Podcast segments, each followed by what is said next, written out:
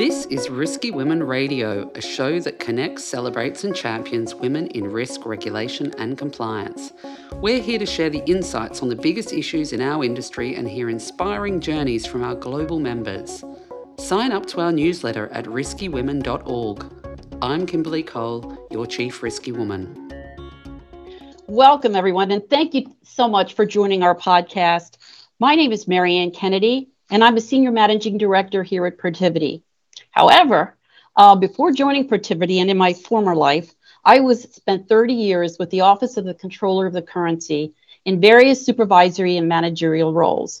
And I, when I retired, I was the Senior Deputy Comptroller for Large Bank Supervision. For our audience, the Office of the Comptroller of the Currency, or the OCC as I'm going to refer to it, is an independent bureau of the U.S. Department of the Treasury.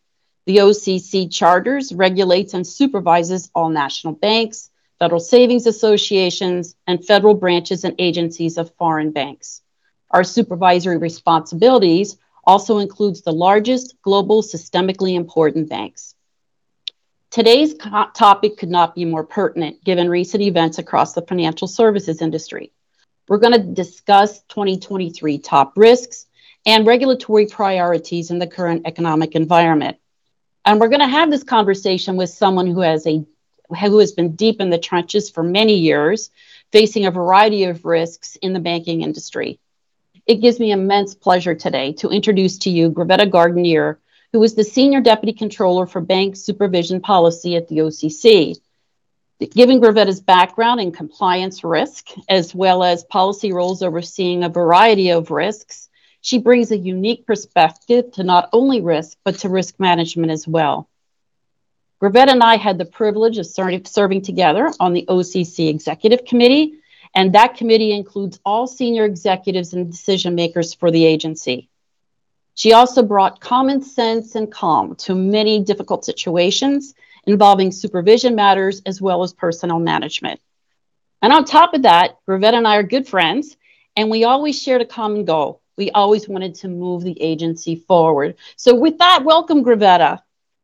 Oh, thank you, Maryann. It's wonderful to see you, and thank you for inviting me to share some time with you today. Great. Now, Grovetta, I've only briefly touched on your background and your vast experiences. We would love to hear from you in your own words about your story and your career journey. Why don't you start so, off with? Go, go ahead. I'm sorry. No, I, I tell you what, it's been a um, it's been a very interesting journey for me, uh, coming from a small town in rural North Carolina, uh, right. where I uh, got my start uh, as the daughter of the Presbyterian minister and the principal of my high school. Uh, and then managed to find my way into um, financial supervision after graduating from law school. So I've been doing this for, I hate to say it, uh, 36 years. I've been hmm. a federal financial regulator across three different agencies. I joined the FDIC as an honors attorney straight out of law school and spent 18 years there focusing primarily on enforcement law. Um, and then I left uh, and took a really big leap uh, something I never thought I would do, which was leave the actual practice of law and come to the business side. And I did that when I joined the Office of Thrift Supervision as the managing director for supervision policy. I stayed there for six years, and in advance of the integration with the OCC, I joined the OCC as a deputy comptroller for compliance risk policy and basically thought, well, this is great. This is a, a real challenge post Dodd Frank, significant shifts that we were going to see in the compliance mm-hmm. area. And uh, I thought it was an opportunity to be a change agent and was absolutely happy doing that as I had been with all of my previous jobs. So, Maryann, I think you were there, and I probably shared with you my surprise when then Comptroller Curry decided that the compliance function should have a seat on the executive committee and be elevated given the sensitivities and the importance around those compliance issues, which at the OCC are both Consumer and Bank Secrecy Act. So I was uh, overjoyed to be uh, asked to lead the development of what was the uh, line of business known as com- uh, compliance and community affairs, and really put a focus on compliance and the outreach of the community affairs uh, aspects of our organization. And then there was just another twist and turn when uh, Comptroller Otting, uh, when our colleague Grace Dailey retired, who right, was right. Uh, at that time the chief national bank examiner and in charge of all policies, asked me to combine CCA with then CNBE and become the senior deputy comptroller for what is now known as bank supervision policy. So it's been quite a journey across these three agencies, um, I have to say, but exciting nonetheless. Yeah, it, it has. I, I know we've shared some of that excitement uh, in either your office or my office, given whatever we were talking about. But can you share with the audience a little bit about your role as the senior deputy comptroller over, uh, you know, policy supervision policy rather, um, and what are your key responsibilities? Because not everybody might understand what that exactly entails. Absolutely. So um, the risk stripes that as we talk about them with regard to policy are vast and they mirror what we go in with direct supervision to examine and supervise our institutions. Uh, but I also have a, a, few areas that are outreach as well that help us develop policies. So I'm responsible for policy development for the OCC in the areas of credit risk, capital and international banking, consumer, which uh, consumer compliance and BSA, market risk policy. I have the Office of the Chief Accountant, where we look at accounting policy. In addition to that, I have the uh, uh, Community Affairs Group. I also have, I think I said capital policy. I hope I did. Um, the Office of Innovation, which, if you've been following some of our recent announcements. We just stood up uh, the Office of Financial Technology and are looking to expand our role there. Uh, mm-hmm. Uh, so, uh, quite a large uh, uh, area that we, I look at this as a way for us to provide a number of things when it comes to the agency's outreach and communication arm, if you will, not only to our examiners, because I think that's where we I think of us as providing good customer service and the level of support in defining and outlining the policies to assist our examiners as they go out and examine and supervise our institutions. But this is also a way for us to communicate through policy our supervisory expectations to the institutions that we supervise and the broad range of stakeholders who also have an interest. So that would be community um, advocates and stakeholders. Um, um, Congress, of course, our oversight body, and right. always engaging with our um, sister agencies because we do try to speak to the industry with one voice. Right, right. So thank you for that, Grovetta. Uh, it's certainly you have a vast and huge responsibility over the policy area in, in many different ways. But, and maybe this isn't a fair question, but I'm going to ask it anyway. What are you most passionate about? So I have to say, I love all these risk areas the same. Uh, I think really like children, right? Absolutely.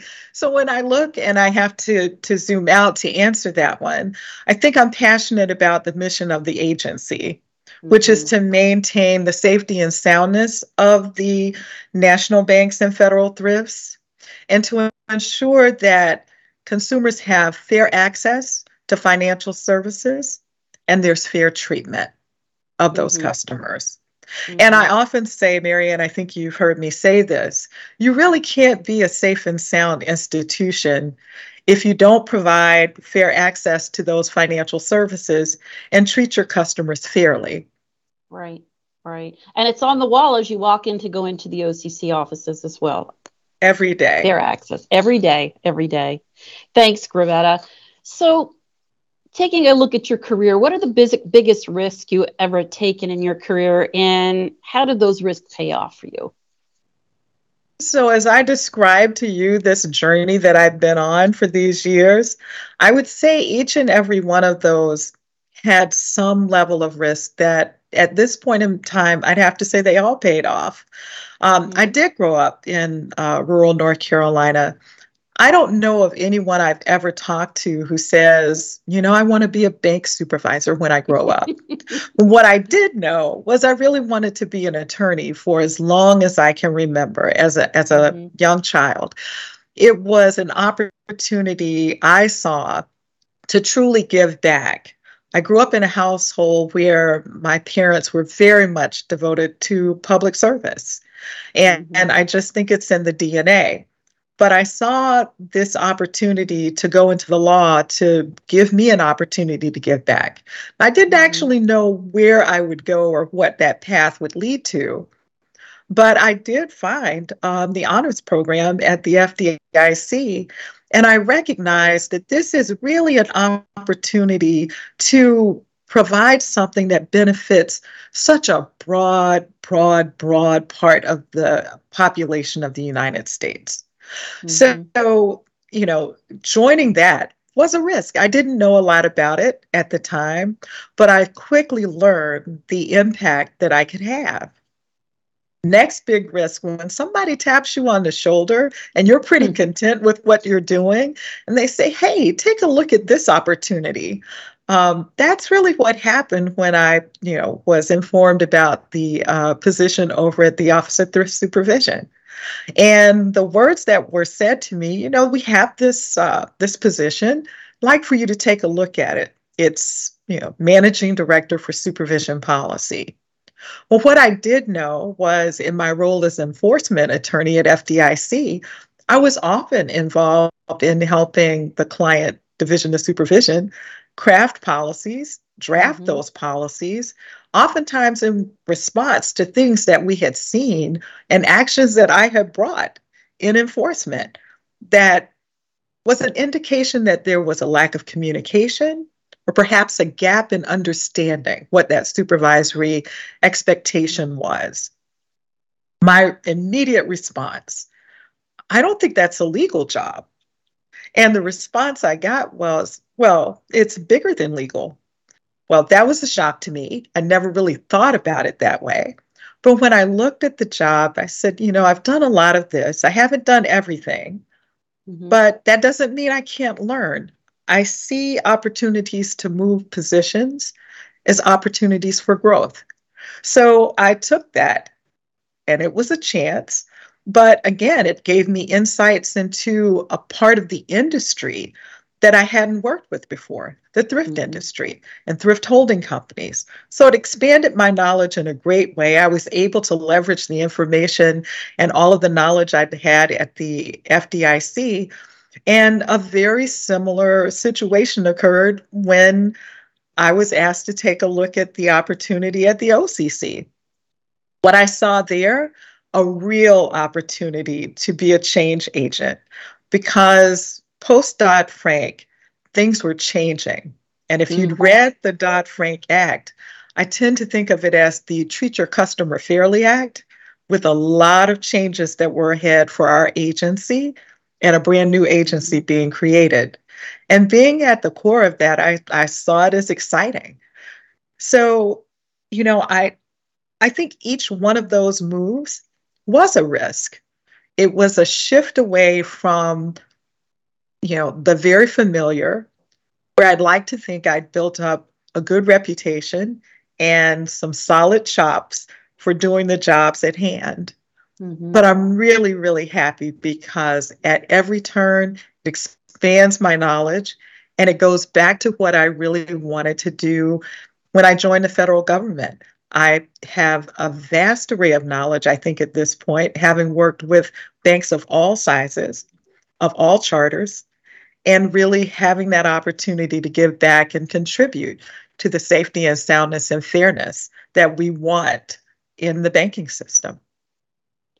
You know, and I applaud you for that. Getting out of your comfort zone uh, it's never easy, um, particularly when you're you're in a, a, fair, a, very visible role like like you assumed over the over the years. So uh, I think it's a great learning experience for everyone. That sometimes a lot can be paid off when you get out of that comfort zone.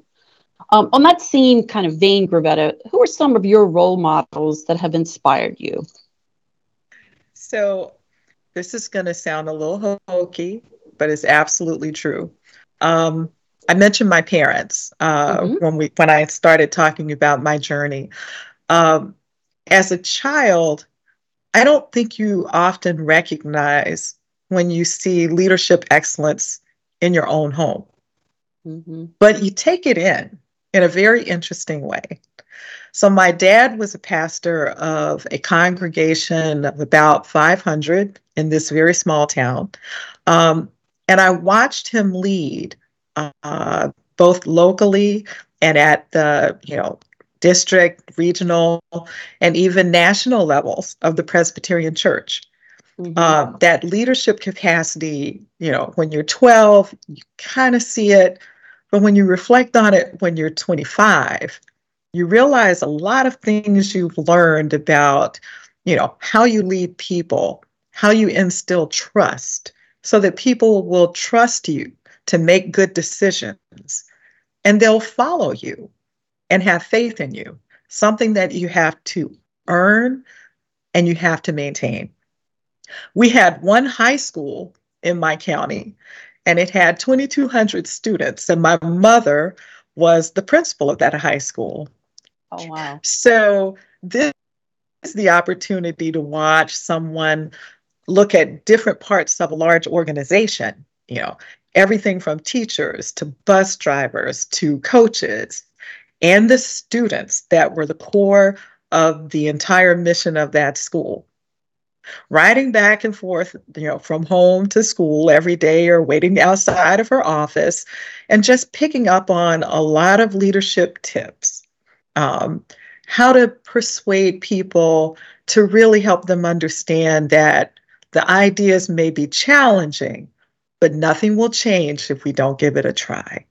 You know, mm-hmm. I have to say that those two people are probably the role models that I I lean on their advice more times now. I wish they were still here, but I mm-hmm. carry them with me and I hear those sage words of, you know, be still and listen to your inner voice, follow your North Star, and you'll be okay. Yeah, I, I love it. That thank you for sharing that with us, Grovetta. That's that's a very good message. And I didn't think it was corny or hokey or however you characterized it. Couldn't agree more.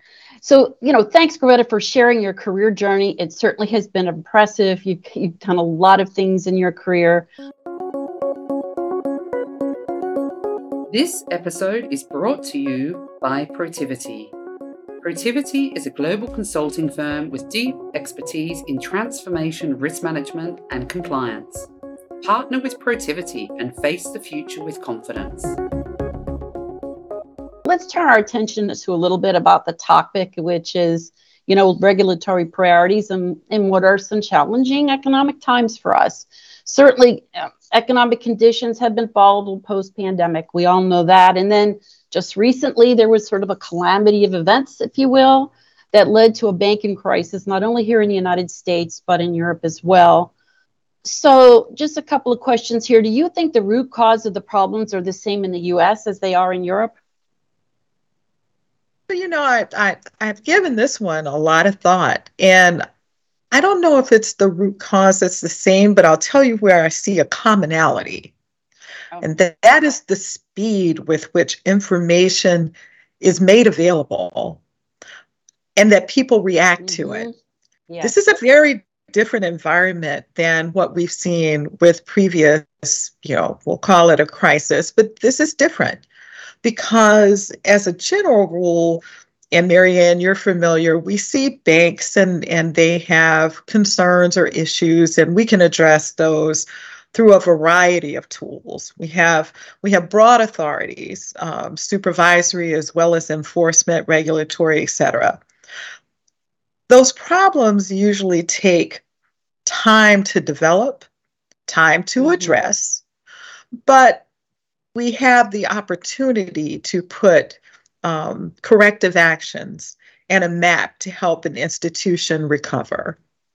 Now, one of the things I think that we've seen and we knew from a, a sustained low interest rate environment one thing that my operational risk team uh, did, I would say going back probably five years, was to just continue to alert institutions to the fact that we weren't going to be in this low interest rate environment right. forever. And there has to be a strategy that is present in order for a bank to understand and navigate its way once those rates began to rise. And that, of course, you know, meant manage what you're doing today for the rates that you expect tomorrow. Mm-hmm. I think most institutions absolutely adhere to that. I think the speed with which things changed absolutely. was a catalyst. So mm-hmm. we have now the world of the internet and mm-hmm. Twitter. Mm-hmm.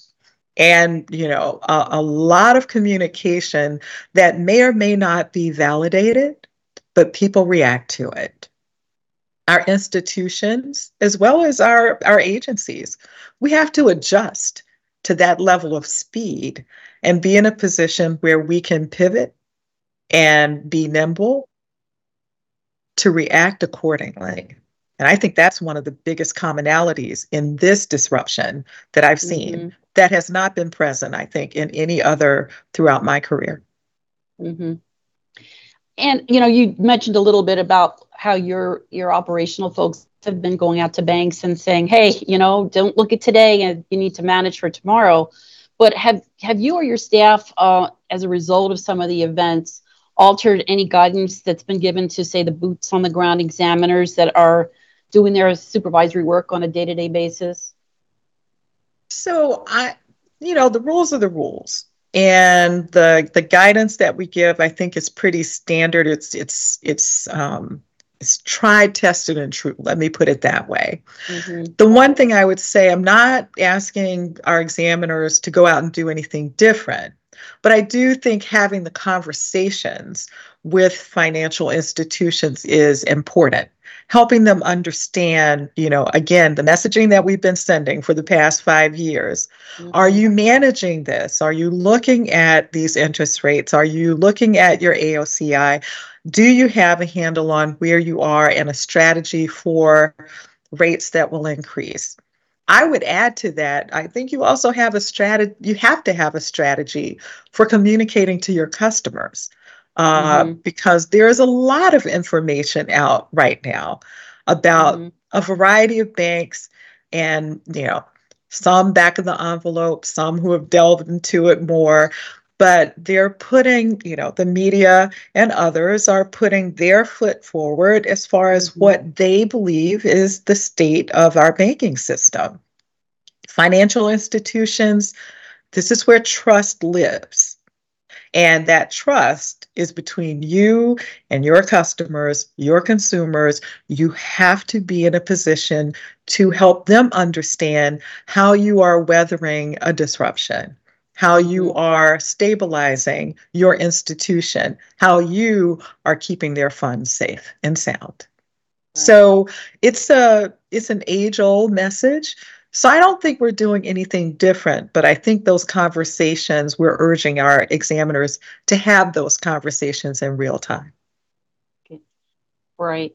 So certainly, um, as the current issues abate somewhat, I mean, it's you know depending on what news program you listen to in the morning, um, but you and your staff and those conversations you're encouraging with the uh, examiners, with their bankers how about looking around the corner to see that next risk that might be out there? I mean, we hear a lot in the press about credit risk.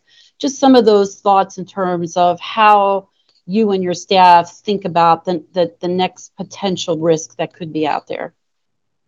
So, Maryann, you know, we're always looking around the corner, and we have so many um, great examiners, economists, um, you know, our attorneys, our policy folks. It takes the entire village of the OCC. Um, but what we do is look at both current market trends and future events in order to look around the corner. I don't want to put a particular red flag on anything. I think uh, it's been an interesting time during COVID, post COVID. I think everybody's been talking about the you know credit quality of what's mm-hmm. happening. Mm-hmm. At this point in time, you know, I would say the state of things are pretty much where we may have expected them to go. Mm-hmm. I think credit, you know, looks relatively solid. We keep our eyes on it. Um, but I, I think that there's no one potential risk area that I would focus on more than any other. Um, I think that that's a lesson I learned from the 08 crisis. If you focus too much on one area, and tend to take your eye off the ball on a different one.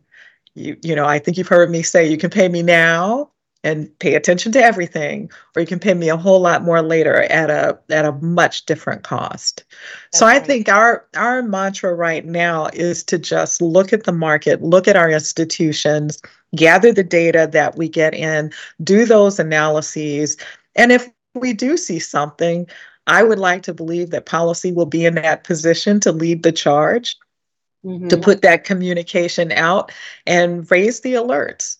You know, we have a few communication mechanisms that we use at the OCC, our semi annual risk perspective being right. one. Um, and I think we're due for a, a, an update in a couple of months. Mm-hmm. Um, but again, this is where we look to highlight what we see as emerging risk.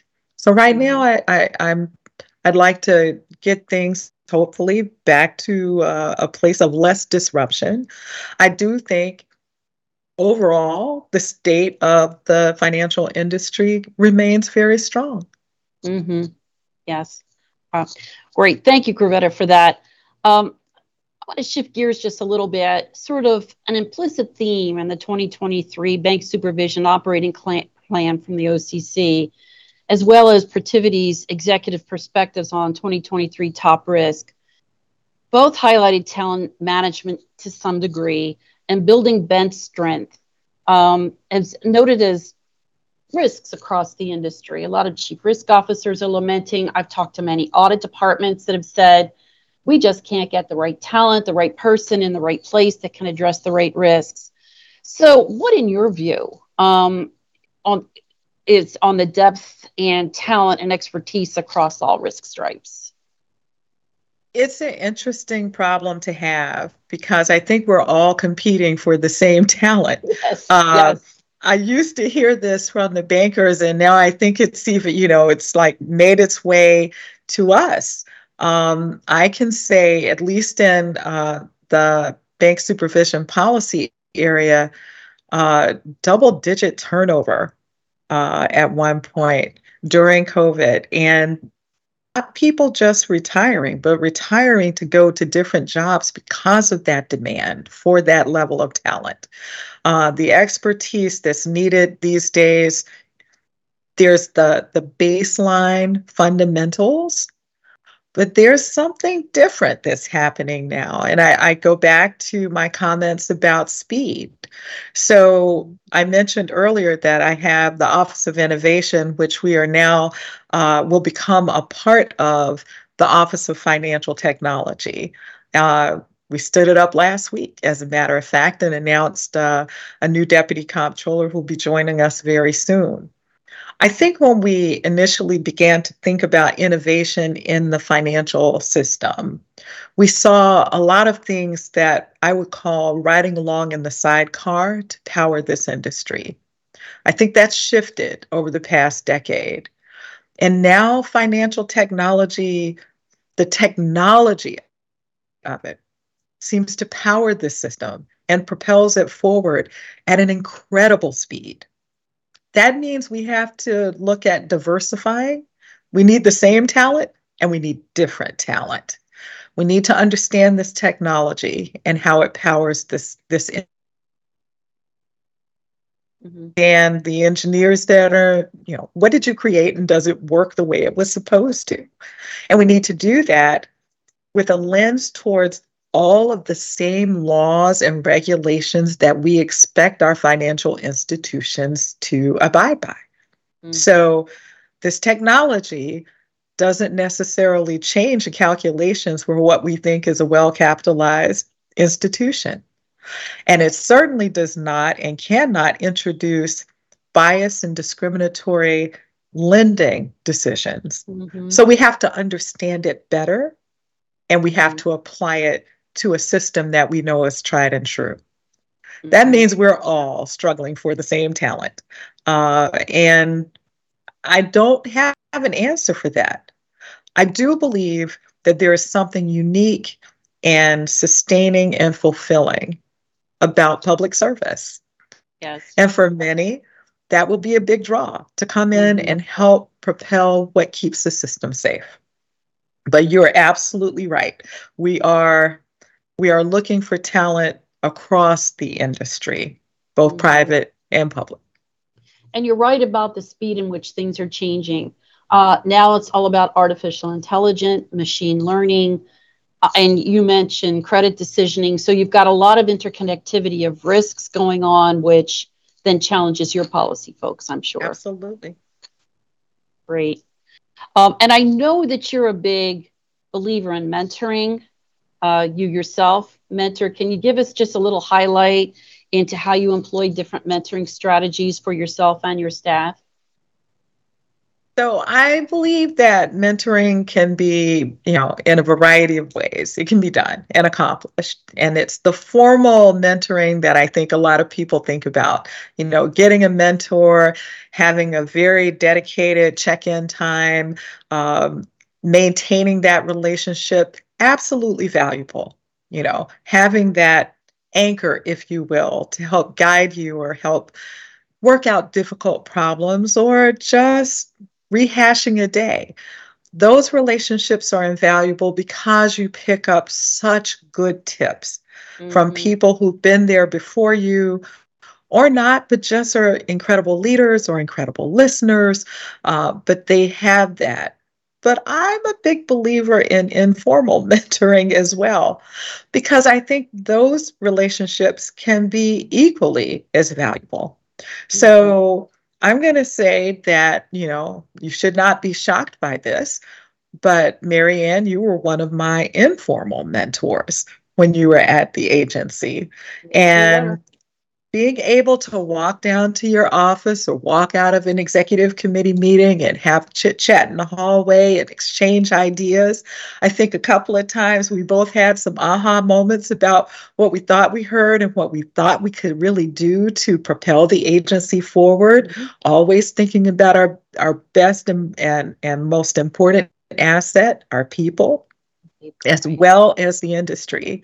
So, you know, I have people who I meet with on a regular, and I want to give them insights and share with them what I see about their careers and and how they can continue to grow and not be afraid of, of getting out of that comfort zone and doing something a little bit different and not getting in your own way and not not deciding that you have to check all 10 boxes of the 10 items that are, you know, being listed in a job, for example.